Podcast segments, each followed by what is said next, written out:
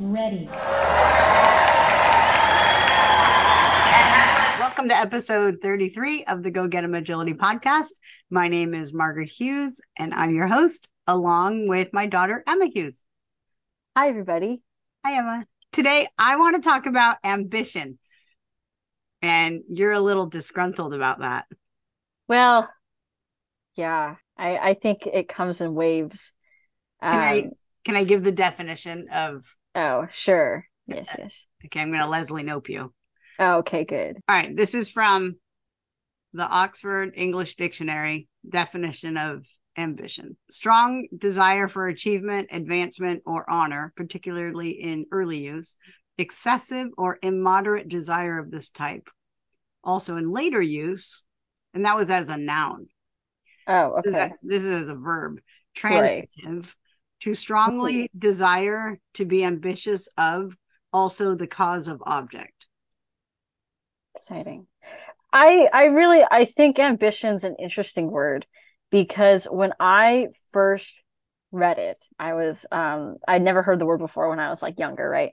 And the first book I ever read it was in a uh, the Warrior series, and I remember time and time again it was used as a negative word. They're like, "Oh, he's too ambitious. Oh, he's so ambitious and he's so cruel," you know. And ever since then, I've had like this negative connotation to it. Because oh, that's what happens when you're in fourth grade or something, and you're like, "Oh, wow!" And I think that's a really great way to introduce your definition or your uh, feelings yeah. around the word. But ambition. I, but I changed though, because then obviously as you grow older, you have more context of the world around you.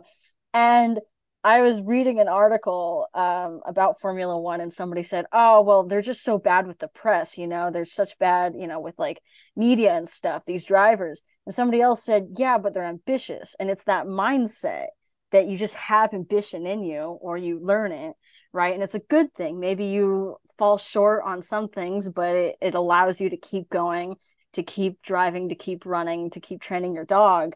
And it's it's less of a negative thing and more of just how you are in the sport that you're doing or whatever you're doing. Yeah. So it's like, I don't know, neutral. Right. Uh, being ambitious can be a very good thing, because it can help you drive to try maybe things that are a little bit outside of your comfort zone. Right. Right. Which is which would be a good thing. And and yet being too ambitious, which is what how they were dis- distinguishing the Warrior series, can be a detriment. Yeah. Right. So I, I'm I'm bringing this up because last night, well, as an instructor, there are times when, and I was instructing last night, there are times when I put a course together or a sequence together or a skill set that I want to work on with my students together.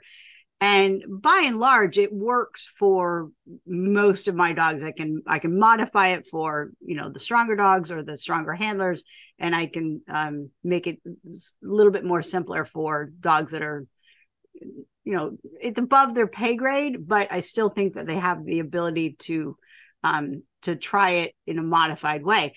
And so, but sometimes I get too ambitious and the training goes sideways, right? right? And all of a sudden, what I I like being ambitious, but it's very, very important when you're being ambitious in in a skill set or training sequence, and it starts to go sideways. I think that it's very important to stop the sideways motion as soon as possible, because it's the dog generally that is going to suffer.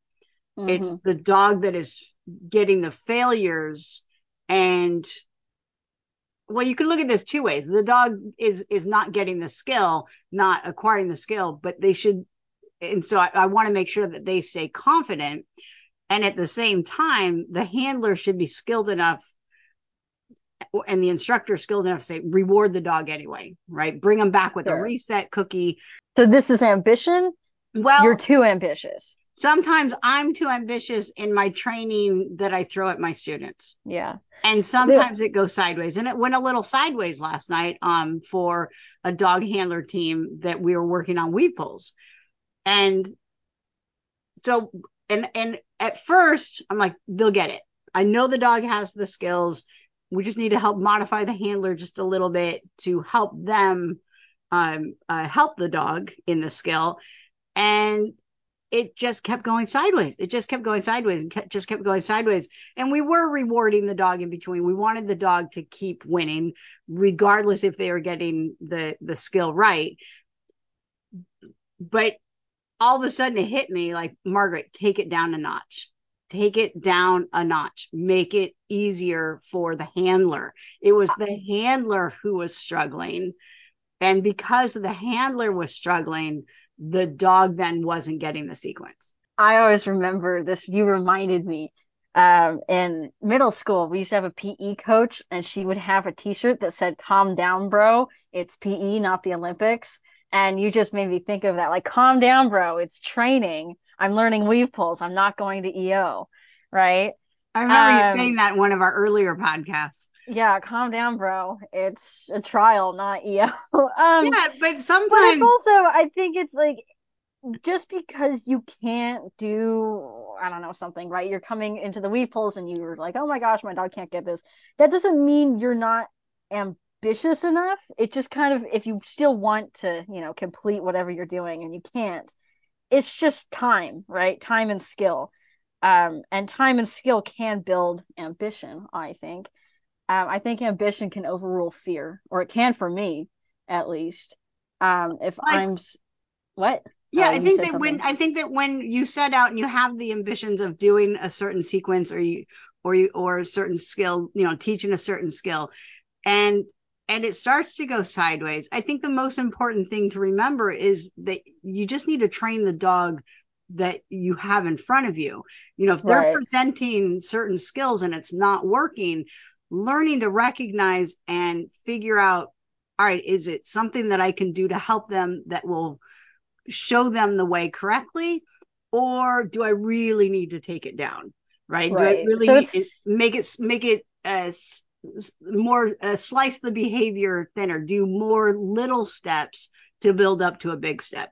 But ambition, it can make you skip steps. And so you have to be conscious of the training path instead of just going forward and moving forward constantly all the time. Um, and because I've experienced with that, Dottie, I was very ambitious with Dot, a little bit too ambitious actually. And I wanted her to be Uh, on a U S team by the time she hit eighteen months, and that's a very, very tall. Oh, that's order. Because that was the deadline. Yeah, it was right? the deadline. Yeah, yeah, I'm not. I'm not in the. I'm not in the business of she pushing was... my six-month-old puppy to do weird stuff. No, no, no, no. no, and, no. She yeah. hit. You know, she hit a year, and I said, okay, now we're gonna get. We have eight months, or not eight months. Goodness, six months. Uh, we have six months to do all these weird little international stuff, and so I was very ambitious with that. Um, and as a result, she has excellent, excellent backside skills, excellent commitment to jumps and to weave poles um, and tunnels and all these fun things. But also as a direct result, I skipped her contact training a little bit, went straight in for the jugular, and now yeah. she doesn't have excellent contacts. They're good, but I've had to retrain them in the years since. And uh, we actually never ended up going to Europe anyway because of COVID. Wow, um, yeah, that was a shame. You know. But and I and I and I don't think that you were too ambitious with her contacts. I think you did a great job. Thank you. I think that you hit a, a portion of her training where you wanted her. You wanted a slightly um a, a dog that didn't think as much. No, she was too thoughtful. She and she brain. was too thoughtful, and she and she. There's a lot of wrong answers in running contact training. Just, I mean, so just overall, it just seems to be one of those skills that is extremely difficult to teach a dog to hit with their back feet, right? Yeah, and that's what that's you were what going we were for. We were in the age of the back feet you, hit. Yeah, you were yeah. going for a back foot hit as low into the yellow zone. As I should possible. have said, though, because I was, what, uh, seventeen, no, sixteen? sixteen, seventeen, and I should have said, this is too ambitious for me. Um, let's just do whatever foot you want, Dot. And I didn't, and I kept pushing for the back feet because I wanted yeah, that little what, hop, that skip, and jump I do. That, that was the instruction that you were under. Yeah, yeah. And I'm not saying that the people who instructed me weren't. They were, they're brilliant. Um, right. Absolutely amazing trainers, amazing uh, information. And I kind of ran out of time as well because then I went back to school. And so then school took over. And then I just didn't.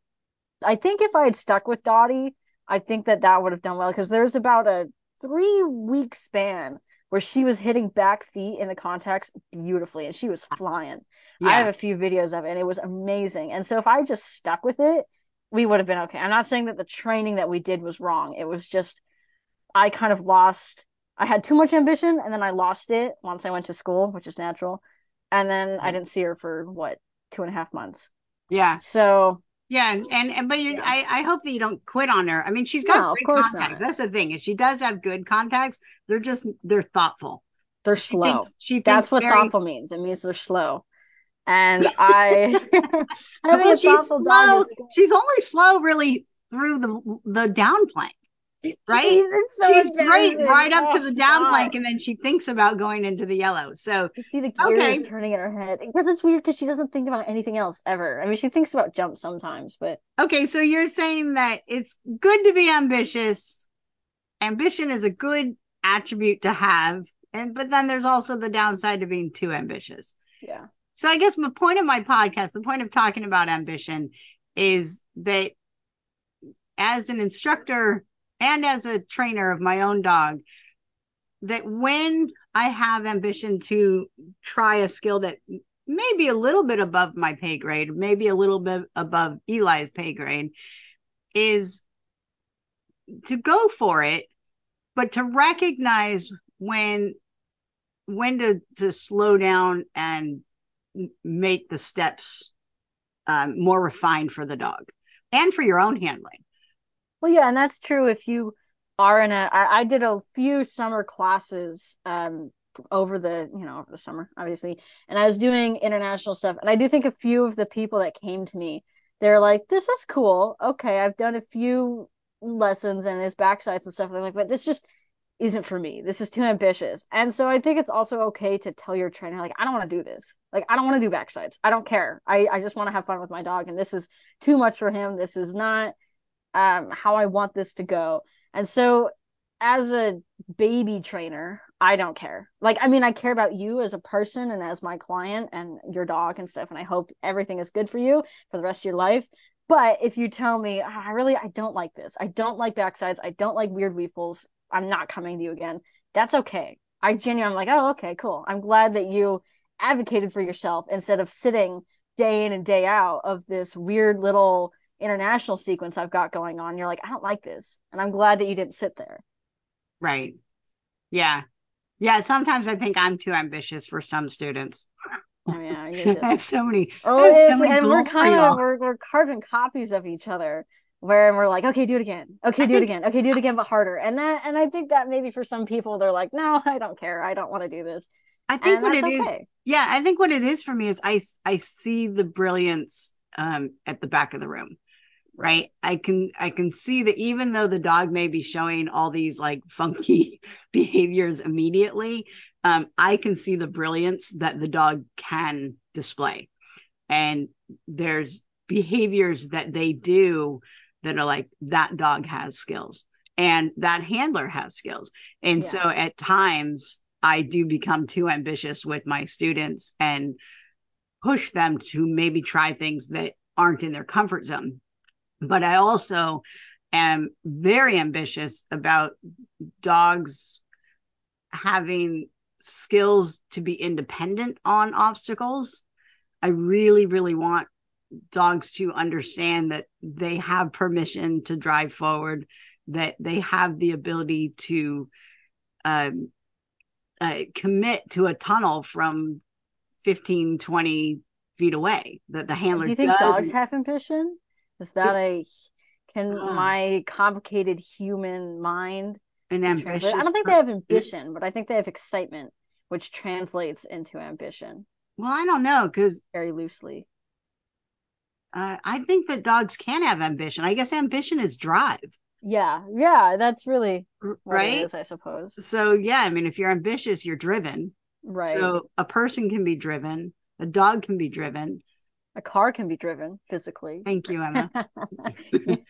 right. oh. so, um, I think so. I think yeah, I remember Millie yes. had ambition. I think Dottie does too, but Millie was very vocal about it.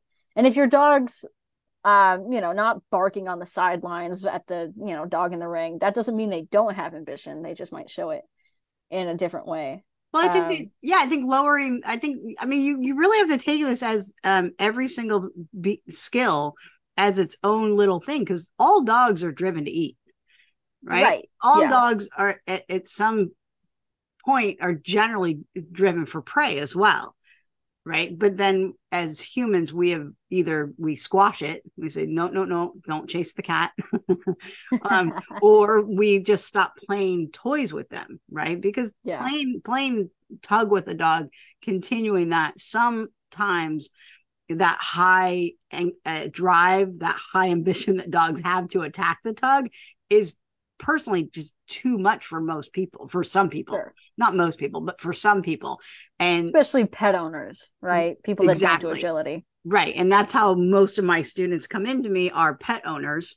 Um, and the ones that come in with their second and third dog, they do want tug, right? They do want yeah. a dog. They see uh, how ambition and how drive builds um, for better agility. Sorry, we got interrupted. So I was saying that I think it's good to be ambitious, and and oh, that's what we were talking about, is sometimes dogs are more ambitious than humans want. Yeah. Right? They're more driven than humans can handle. Like and, Eli is licking ears. He's very ambitious about that. Oh, about licking your ear? Yeah, he actually jumped up at me, used my body as a springboard, licked up my neck to my ear, and then jumped back down. Okay, like, but okay. you did invite him up. I invited him up, but I didn't think he'd muzzle punch me in the jaw. I think I have a bruise, actually. But Eli's actually very interesting. Um, I think he's a very interesting case, because I would say, going back to the dog thing, Dottie's ambitious. I would say Dottie's ambitious because in my head, she's very she's very loud all the time, right? She growls just to acknowledge things. And so she's very, like, Uh, ready to go at a moment, right? It's like, okay, let's do this. Okay, let's do that. Okay, let's do this. Um, and Eli's very interesting, because I'm not saying he's less ambitious. I'd actually argue that he's more, but he's just chill, right? In everyday life, he's like, yeah, okay, you can push me over and rub my stomach. Okay, we can go outside. It's all good. Sure, okay. Like, you take food away from him, and he's like, yeah, okay, you can have that. No worries. Whereas Dottie be like, I'm going to kill you, right? And Eli, Thank once goodness, he hits she's... the agility course, he's like, oh my God. He's like, I need my toy. I need to run. Let's go. Oh my gosh. Oh my gosh. And he like goes into this, he, this switch clicks in him. And it's interesting to see, because I think that a lot of people think of ambitious as like the neurotic border collie that's just running around the house all the time, twenty-four seven. But I think it's also Eli, because he's like, yeah, whatever. I can switch off. And then as soon as you step outside, he's like, okay, let's go. Okay. You have my toy. I'll bite your hand off for it. Okay. Yeah. And it's well, really he doesn't literally bite your hand off for it. Well, he, he bites your hand for it, not he's... angrily. Just he can't. He doesn't know his own power. Yeah, can we can we clarify that he hasn't always he hasn't always found the toy first. He's found your hand first by accident. He didn't mean to. He's still he yeah he's, he's a baby. He's gotten to lie down for once for that. He really came at my hand. uh, yeah, no, a- a- Eli's very ambitious, and. Uh, sometimes too ambitious. So this is actually one of the reasons that I wanted to do this podcast, is because I was working on a skill with him. We're and and it's a very I'm, I was working on Cavalettis, and it's a fancy. very very difficult skill for me, because the way that I'm trying to work them is brand new to me. So my history with Cavalettis is they trot through. Um, they learn about body awareness, foot awareness. They learn um, about stretching out their, their front legs, stretching out their back legs to keep pay, to keep a, a trotting motion over the poles. Well, I'm working uh, on walking, walking. Oh, so not trotting, not trotting through them, walking through them, and. Okay. it, it's difficult for me. It's difficult for me as a handler, but I also think it's extremely difficult for him because I haven't taught him how to, to, uh, to focus, to slow down the focus and walk. Right. We don't teach agility okay. dogs to walk, do we? Right. Right. I mean, literally they all run. It was throughout contacts is teach her to run, teach her to run, get her to run, yeah. get her to run. Right. It's, That's all you do. Yeah. It's stay, run, stay, run. Yeah. Right. And so the reason that I'm teaching him to walk is because there's a lot of, of benefit to it. Um, I, so I, my, his breeder, his breeder, Kristin Wolter, is a, if I get this correctly, a canine physical therapist. And so she does a lot of prehab and a lot of rehab for sport dogs. It's a self-study P D F with video links on how she teaches Cavalettis. And it's very broken down into little steps. And these little steps are, they're great. But for Eli, he wants to do it and, and get a reward. Do it and get a reward. Well, right. This is very slow down and do it and, and get a reward. She even says in the beginning, it'll feel like you're teaching stopping when in fact you're teaching walking. You reward in between each Cavaletti. Is that how you get the walking part? Uh, you reward for them um, staying in uh, collection. Okay, because my question and, was like, do you free shape that? I mean, that would be no. A we're really not free shaping. Big... We're targeting it with my hand.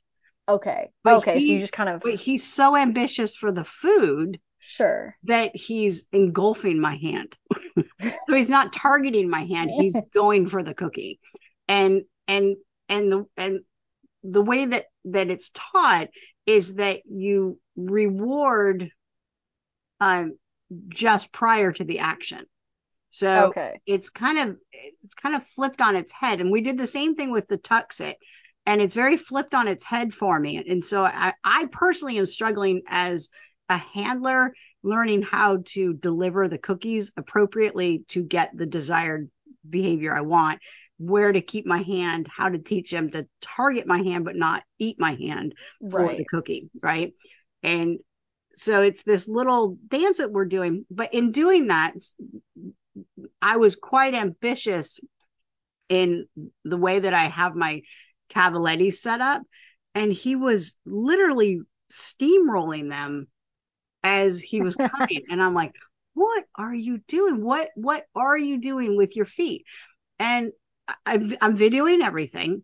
And so I went back, and he's not lifting his feet up. He's literally not lifting his feet, which was interesting to me because I'm like, man, this is why I wanted to do it. This was the reason that I'm ambitious, is because I, I am seeing that he's not picking up his back feet. Yeah, he's a bar knocker, isn't he? Because well, we're what, six inches right now? He's at he's eight pretty, inches. He's, he's at pretty eight consistent inches. About yeah. not picking up he's, his back feet.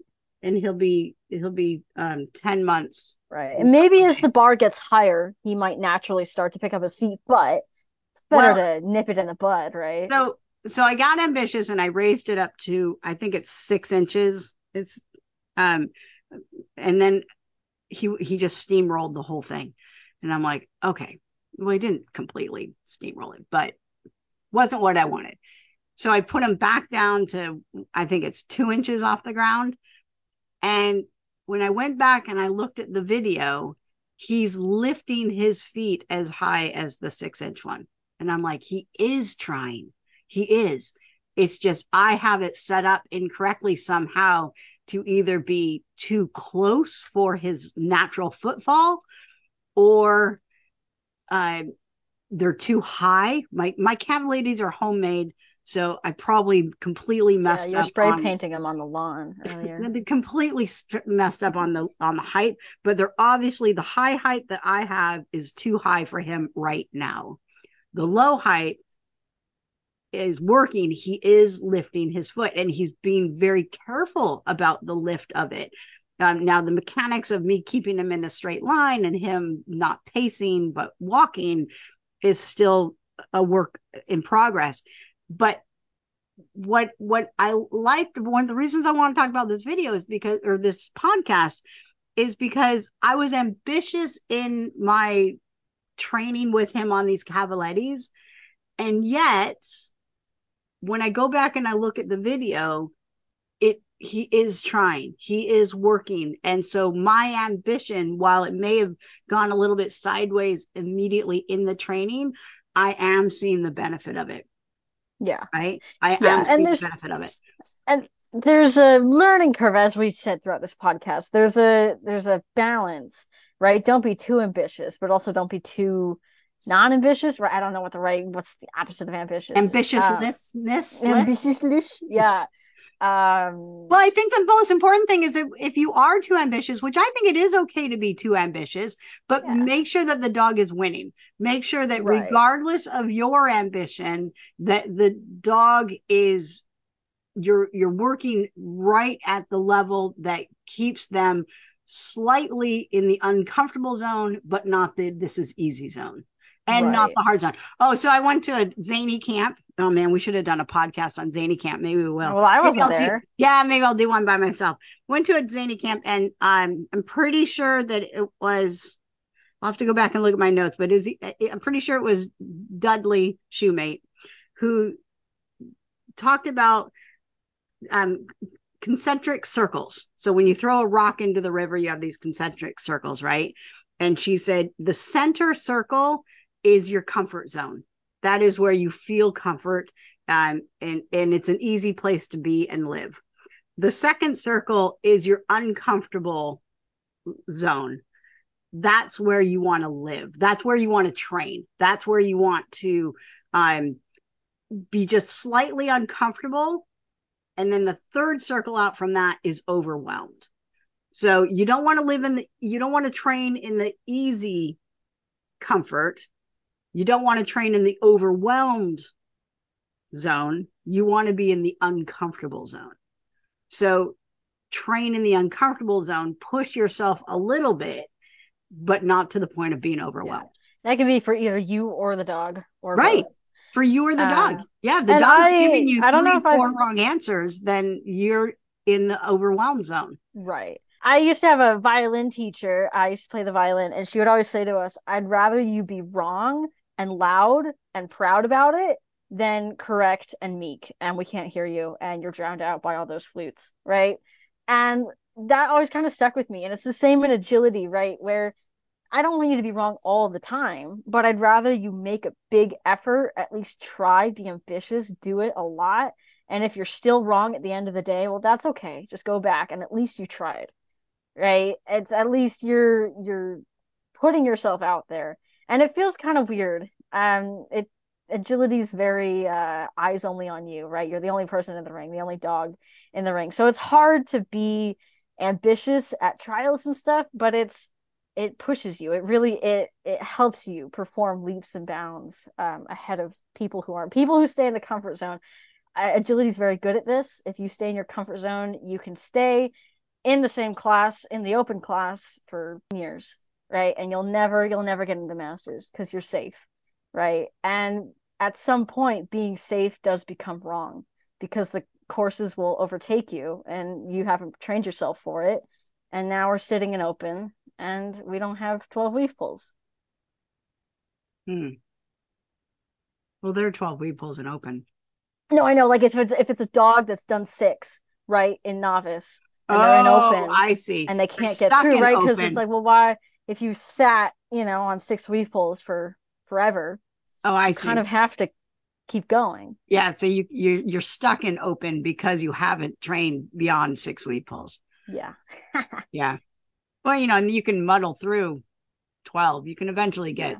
twelve, but then yeah, long term, you're gonna just continue to struggle in the masters, excellent masters yeah. level courses if you don't continue to push yourself and your dog. Yeah. And that's why I think generally today, I think it's been a huge, huge thing. And we actually talk about this a lot, you and me, you and I, um, that young dogs are getting better, right? So there used to be this agility like graph of, okay, young dogs are not as good. And by the time you hit five or six, okay, now we've got a good dog. You're in masters, you're comfortable. This is great. But these days, I'd say ever since the COVID days, especially, dogs are coming in at like two or three years old and they're excellent, right? They're going into Premier. They're trying to get onto, you know, these international teams. They're trying to go to nationals. And I think the ambition of agility has skyrocketed, especially with they... all the social media coverage that it gets, right? On the news, all these new people are coming in and they're kind of pushing the regular crowd around.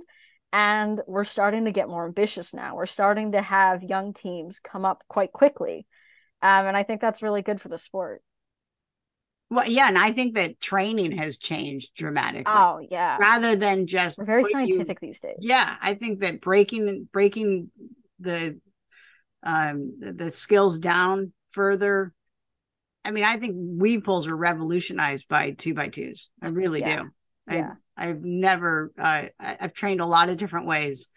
And I mean, maybe if I went back and I trained channels the same way that I, I have the knowledge now that I train two by twos, maybe they'd be good, but the two by twos make sense to me. So yeah.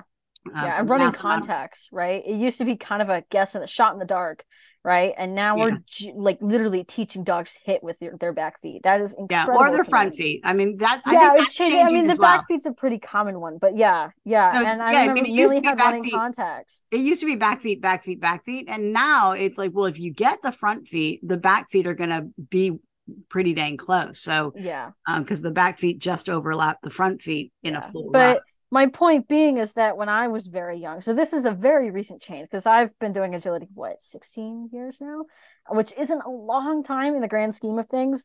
And I had a little Sheltie that had running contacts. Millie had running contacts, which was pretty rare for the time. And hers were natural. So she, she could run as fast as she wanted down it. And people were like, wow, that's crazy. And now Millie'd be left in the dust. Millie, they'd be like, okay, that's great. She's not hitting with her back feet. She's not getting as powerful of a lift off as she would if she hit with her back feet. And it's very scientific now, and I'm very fascinated by it. I remember the people that would tr- start the scientific talk in like the twenty thirteen, twenty fourteen, and everybody was like, what are you saying? And now we're having books written, and everybody's doing like jumping grids, and it's super exciting, actually. It's fun to see. When was the Linda Mecklenburg book written? The one that you're always tearing into on the couch? Um, the jumping one is twenty fifteen. We're gonna yeah, add- right? That's so recent, so recent. twenty fifteen. Wait, this one. You're telling me agility's been around since the early nineties, and nobody has written a book like twenty, that. twenty, twenty eleven for yeah, nobody's written a book Andrew. like that in what would that be? twenty years. twenty years of non-scientific agility books.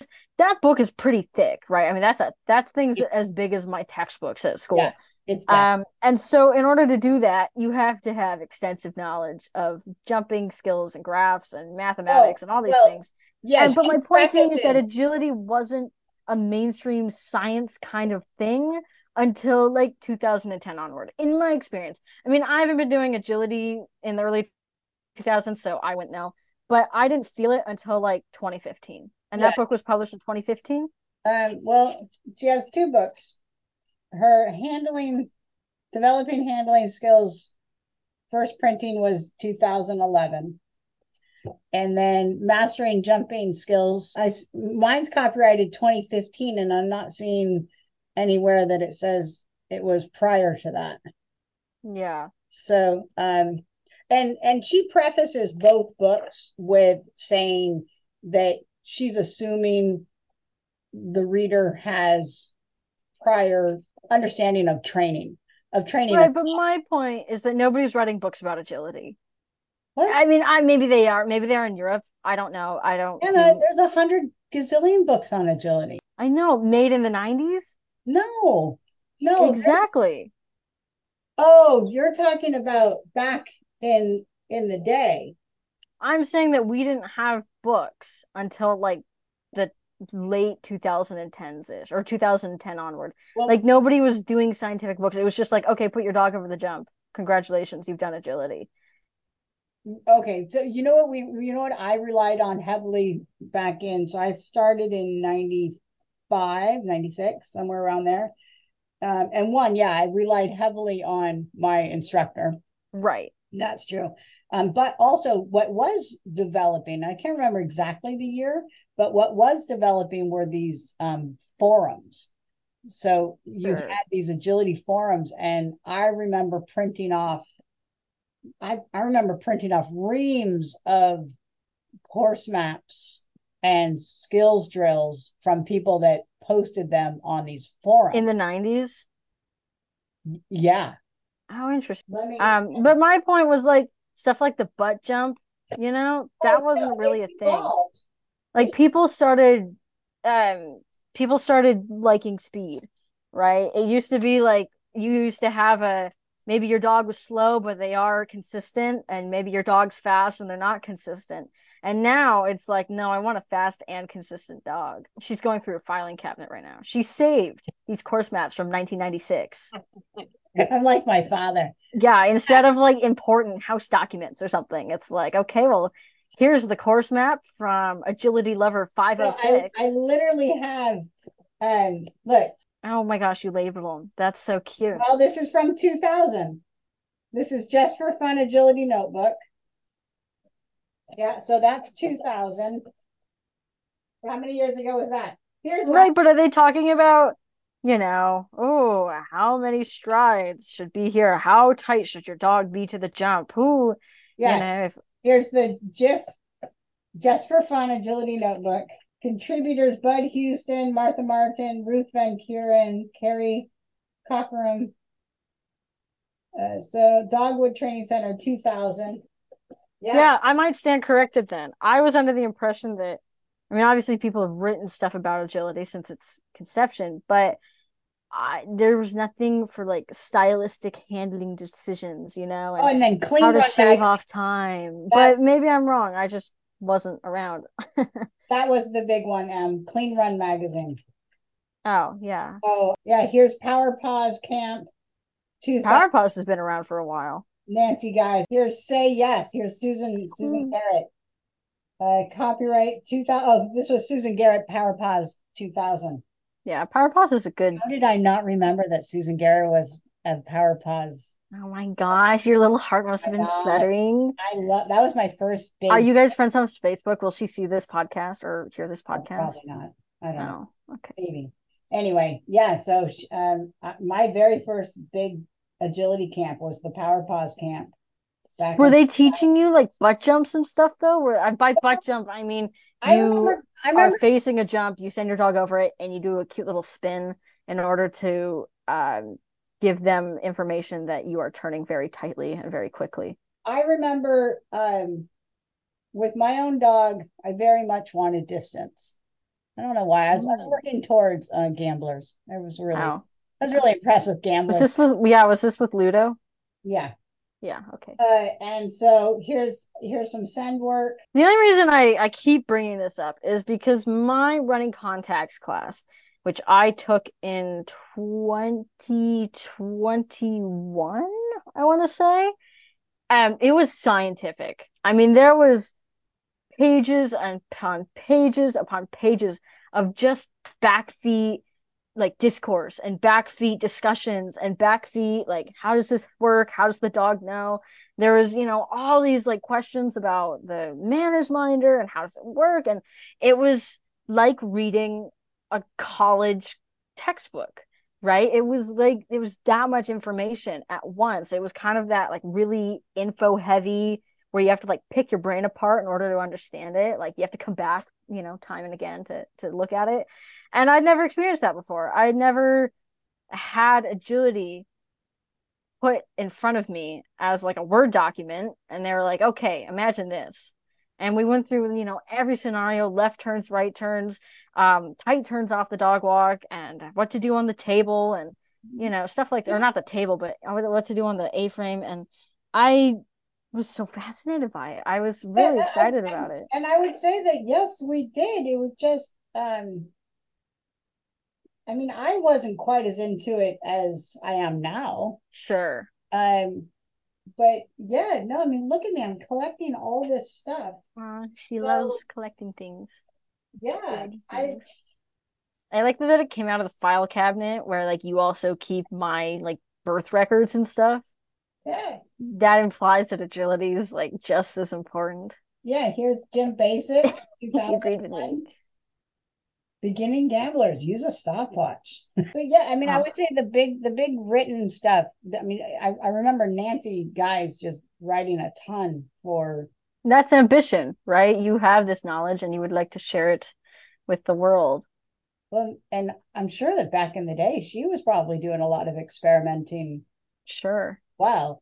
And I think that all trainers, well, I, I, I'll, I'll, I won't paint that broad brush. I would say that all progressive trainers uh, are constantly trying to evolve better solutions for right. their own dogs. Safer, faster, easier in so, that order. Well, I would say safe, safe, easier, faster. I think some I, go faster, easier. I go easier, yeah. faster. Uh, for, Jeez.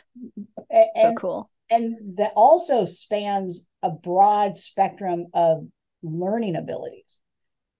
Right. Human learning, the way that humans learn. Now, there's a fascinating psychology oh book in itself. I should get my psychology friends in on this. I'll be like, guys, do you want to do a podcast? Absolutely. Because yeah. teaching agility is fascinating, the different personalities that, that come into class. And it's interesting, those the that, personalities of trainers as well. Personality of trainers, personalities of, of students, and those that I think, oh, they're not going to stick around, right? Like, I know that their dog has the skills and everything, but they just don't seem ambitious to do agility. And and there is some ambition that's definitely needed in the early days because oh, not... such a slow process. Yeah. I, but I, I would say there's a I, handful I, of people that have proved you wrong. one hundred percent. That's, that's my point. Oh, okay. I think, yeah, they probably won't last. And right. oh my gosh, here they are three years later, four years later, still running the course with me, and they're brilliant, right? And so, yeah, well, you're a dog trainer, not a human uh, psychologist, right? No, not so. At all. Yeah, I didn't. That'd be cool if you did have a psychology, like a background in it, and then you were a dog trainer, and you're like, I got the dog down, I got the human down, I can so, tell you all your problems. And then, yeah, there's a quite a, a personality difference between um, those that.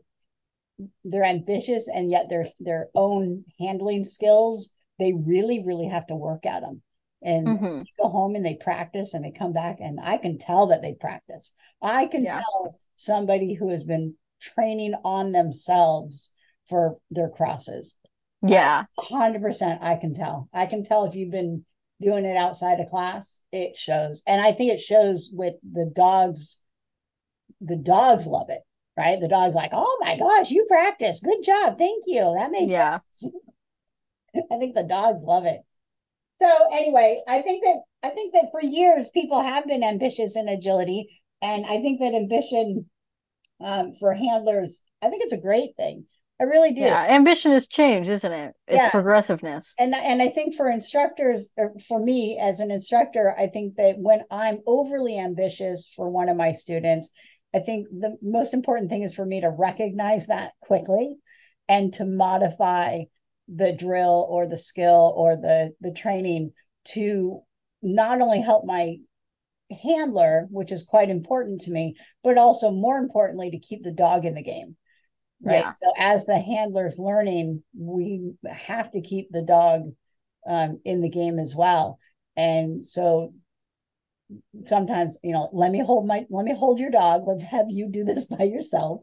So, um, yeah, keep and keeping the dog ambitious as well, wanting to keep that drive going.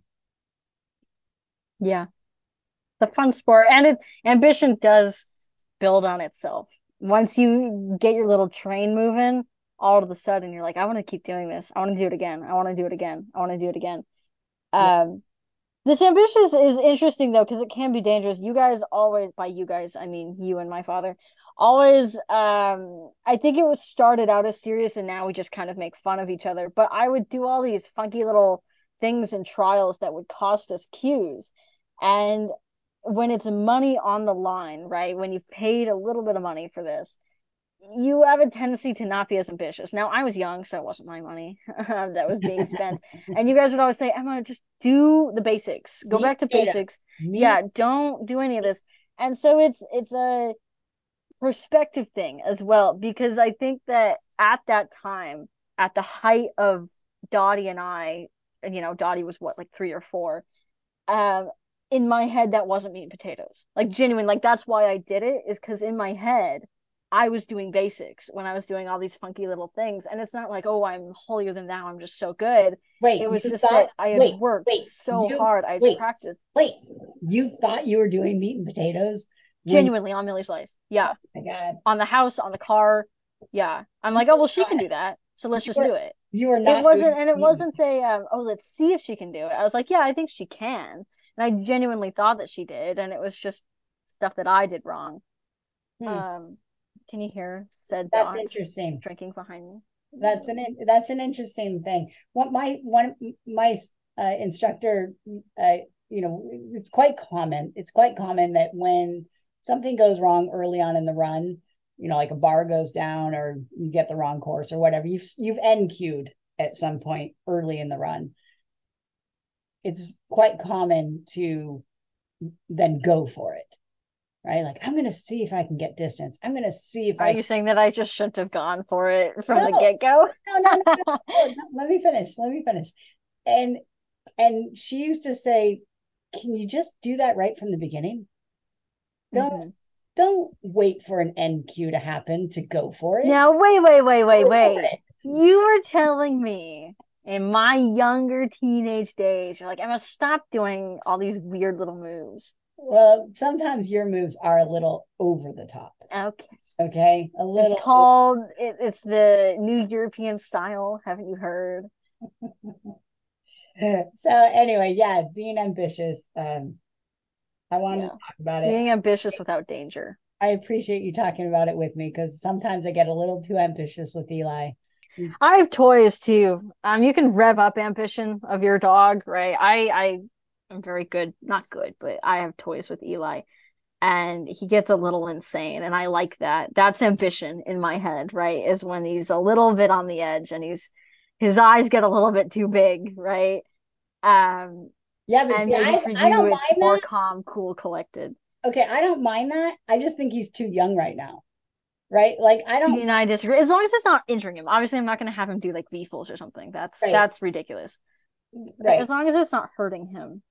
Right, and so I'm I'm totally okay with him being slightly on edge as far as uh, craziness, but I also like to have some impulse control in there. So I love that back and forth,